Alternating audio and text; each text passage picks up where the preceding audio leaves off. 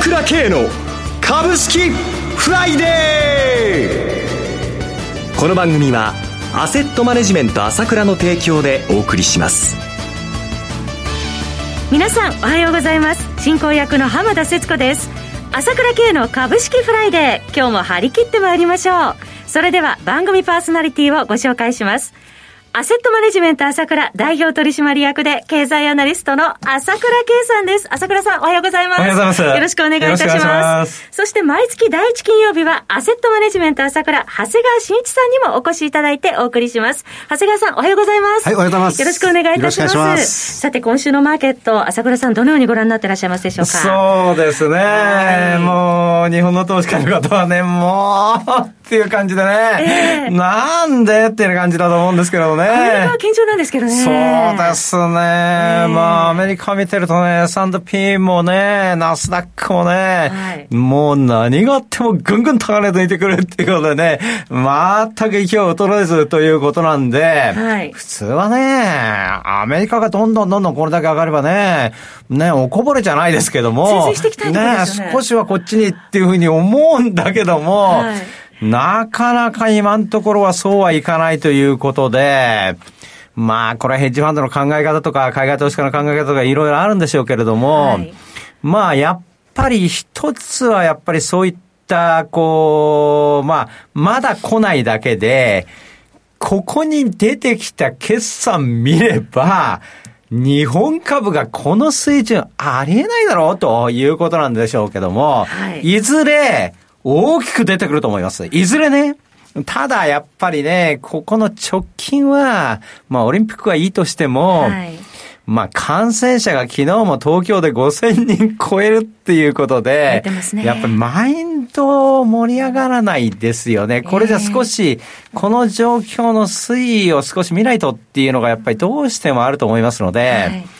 まあ、それからちょうど高値の6ヶ月目ということもあり、はい、来週がちょうどね、お盆の薄商いプラス S q ということがありますので、はい、少し直近やっぱりね、えー、特に個人投資家が好むような銘柄がちょうど買いづらい局面なんですね。えー、ですから、まあ一応来週の S q 通過して明日ぐらいから少しずつ状況が変わってくるんじゃないかなと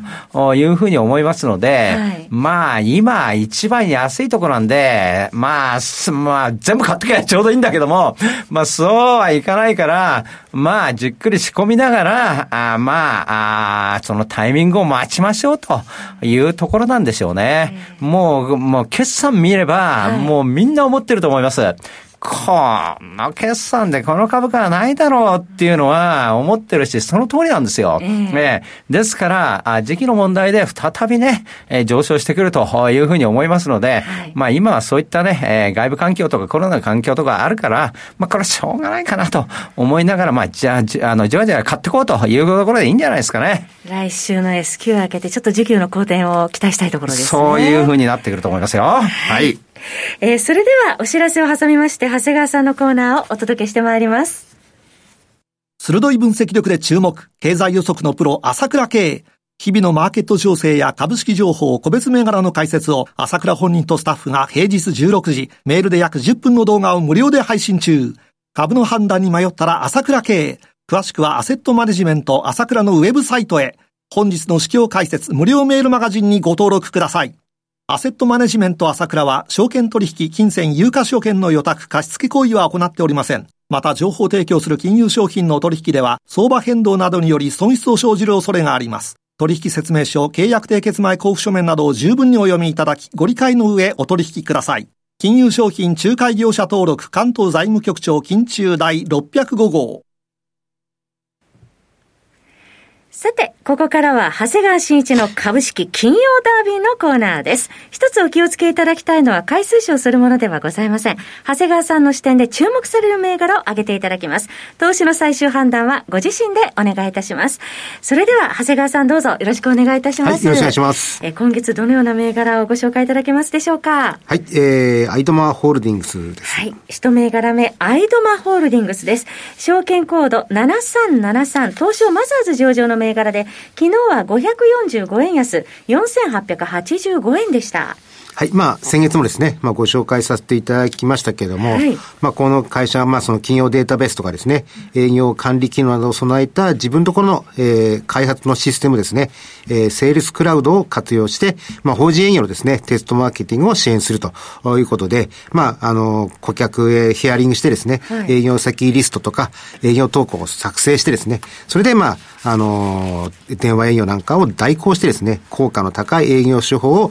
検証、顧客に納品するというビジネスなんですよね。はい、まあ、26万人ほどですね、今在宅ワーカーっていうのも登録してますし、まあ、そういったものを活用するということでですね、あの、まあ、伸びてるんですけども、えー、えー、まあ、今期予想、まあ、えー、3クォーターまで出てですね、もう営業利益はもう9割方達成してるんですが、はい、まあ、情報修正は、あの、まあ、とりあえず4クォーターで少し経費をかけるみたいなんで、えー、まあ、売上は90%増で、営業利益265%増ということで、えー、急成長ということですよね。はい、で、えー、株価はまあ4月15日にですね、6520円まで、まあ、上昇した後ですね、えー、7月21日に、まあ、4445円まで、まあ、3割スピード、えー、調調整してですね、スピード調整を、あの、したんですけども、はい、まあ、8月2日にですね、再度6350円まで戻して、まあ、昨日ですね、4800円台まで、まあ、売られたということで、まあ、前回ですね、4日続落後急半端、半半島したんですよね。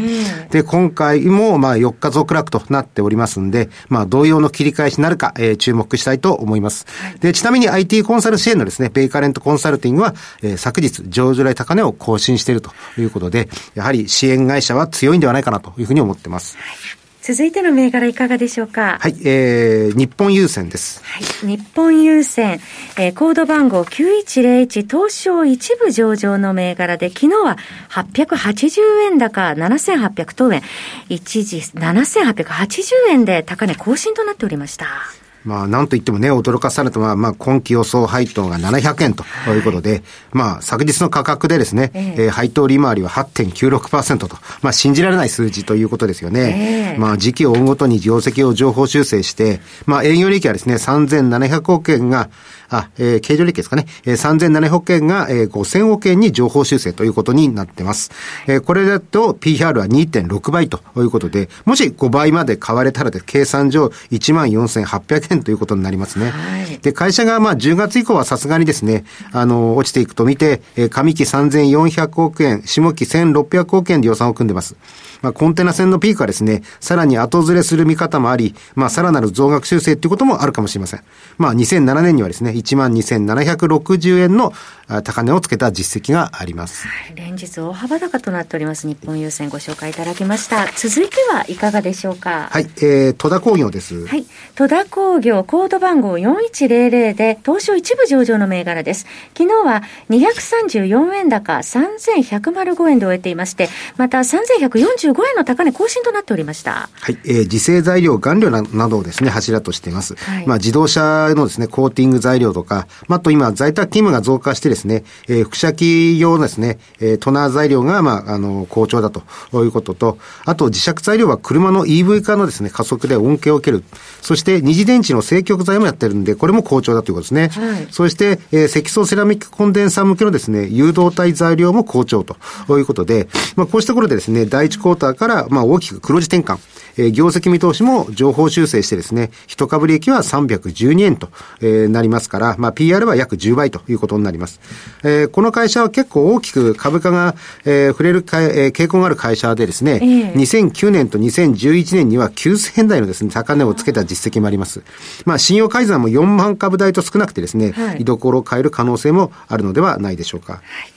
続いてはいかがでしょうか？はい、えー、テクノホライゾンです。テクノホライゾンはコード番号6629、東証ジャスタック上場の銘柄で、昨日は12円安、1253円でした。はい、まあ日本だけでなくてですね、えー、欧州などでも、えー、会議や事業などに使うですね、えー、書画カメラや、えー、電子黒板、えー、ドライブレコーダーなどがですね、売れに売れているということです。はい、まあこの第一四半期もですね、売上は33.2%増とですね、えー、好調をスタートを切ったんですが、はい、営業利益がですね、まあ、経費先行、まあ、ということもありですね、3億4300万円の大幅な赤字スタートということで、まあ、これが訳されてですね、はい、えー、4月15日に、えー、つけた上場来高値2262円からですね、はい、1000円もの大幅調整となっています。はい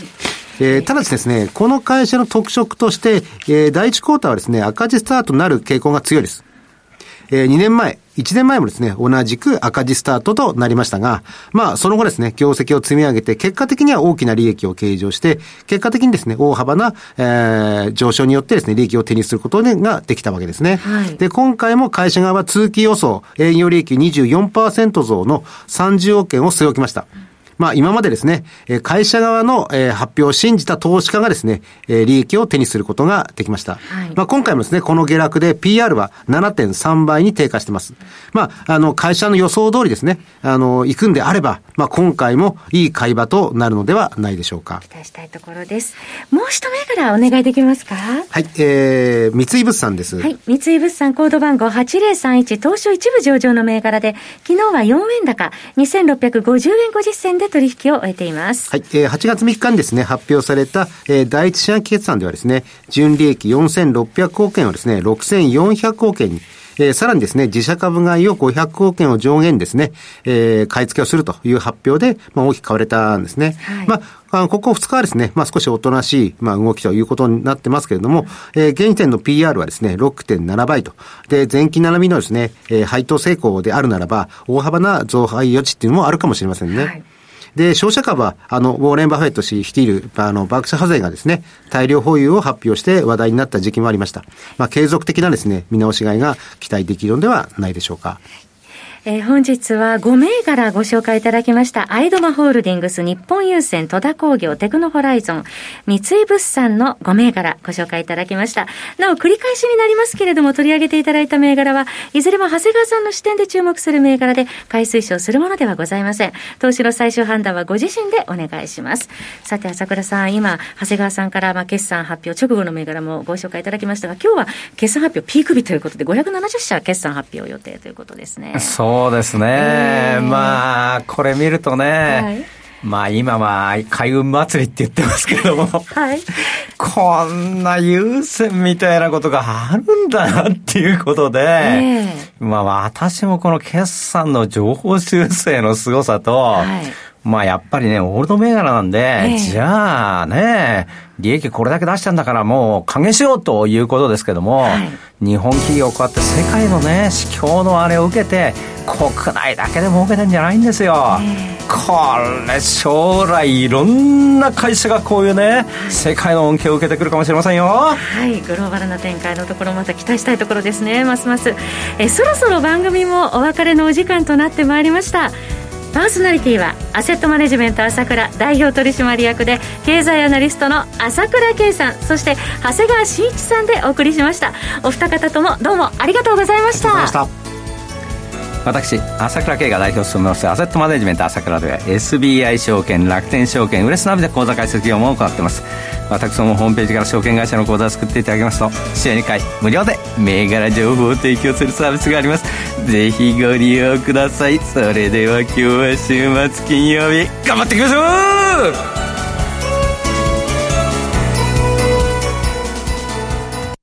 この番組はアセットマネジメント朝倉の提供でお送りしました。